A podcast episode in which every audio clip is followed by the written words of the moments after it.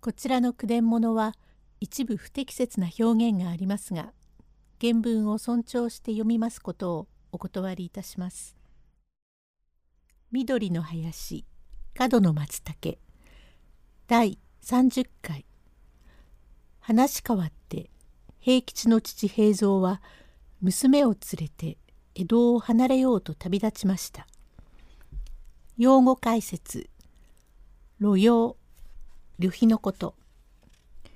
引き割り。大麦を石臼で粗挽きしたもの。さて平吉お関は天城郷右衛門を毒殺いたしまして吉原に勤めをしておりまする松葉屋の常盤木の身請けをして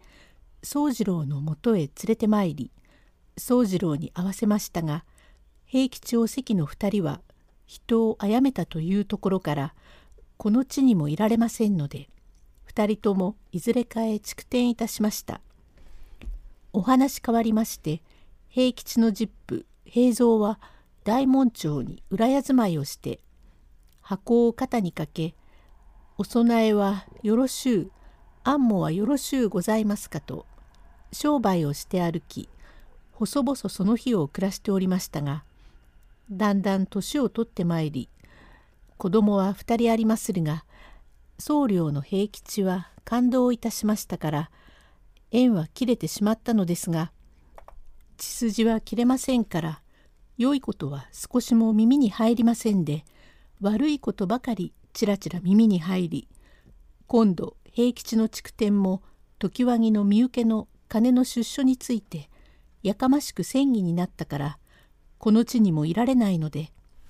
ことによったら俺の小国が日立の大砲だからあっちへ行ったかもしれない。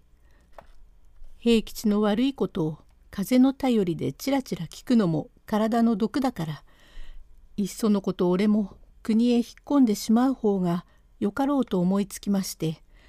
平蔵はわずかの所帯をしまって平吉の妹で今年13になるお久を連れて日立の大砲を志して出立いたしましたがただいまとは違いその頃は旅へ出ると悪いやつが徘徊してこれはごまのハエと言いますが道連れになり相宿をしたその晩でございまするが翌朝平蔵が目を覚ましてみると着替えから路用まで残らず取られてしまい平蔵は途方に暮れて国へ行くこともできずと言って江戸へ取って返すわけにもいかずどうしたらよかろうと思ったがどうすることもできず仕方がありませんで親子ともひしゃくを一本ずつ持って人の角に立つようなことになりましたが悪い年に出たので前の年から米の出来が悪くその年も不作でございましたからどこの角へ立っても一文もくれません。たまに米の一つかみか銭の一文もくれるうちがあるくらいでございますから親子とも実に食うや食わずに人の角へ立ってわずかなものをもらってからに平蔵はびっこを引き引きやってまいりましてちょうど川尻手前へかかりますとカタカタは小海川で向こうにいっぱい見えるのは宝祖村と申すところでこの川べりなる観音堂の前までようやくやってまいり「おいおひさやおひさやあいよくたびれたの。う私は歩きつけてるからくたびれやしないがお父さんお前くたびれたろうと思うよ。それにどこへ行ってもわずかなものもくれるとこもないからさぞお前は腹が減ったろうね。俺は年を取っているから一日や二日食わずにいてもしのげるがお前なんぞはこれから育つ若えもんだから定めて腹が減ったろうと思うと気の毒でならねえ。これもみんな俺が行き届かねえで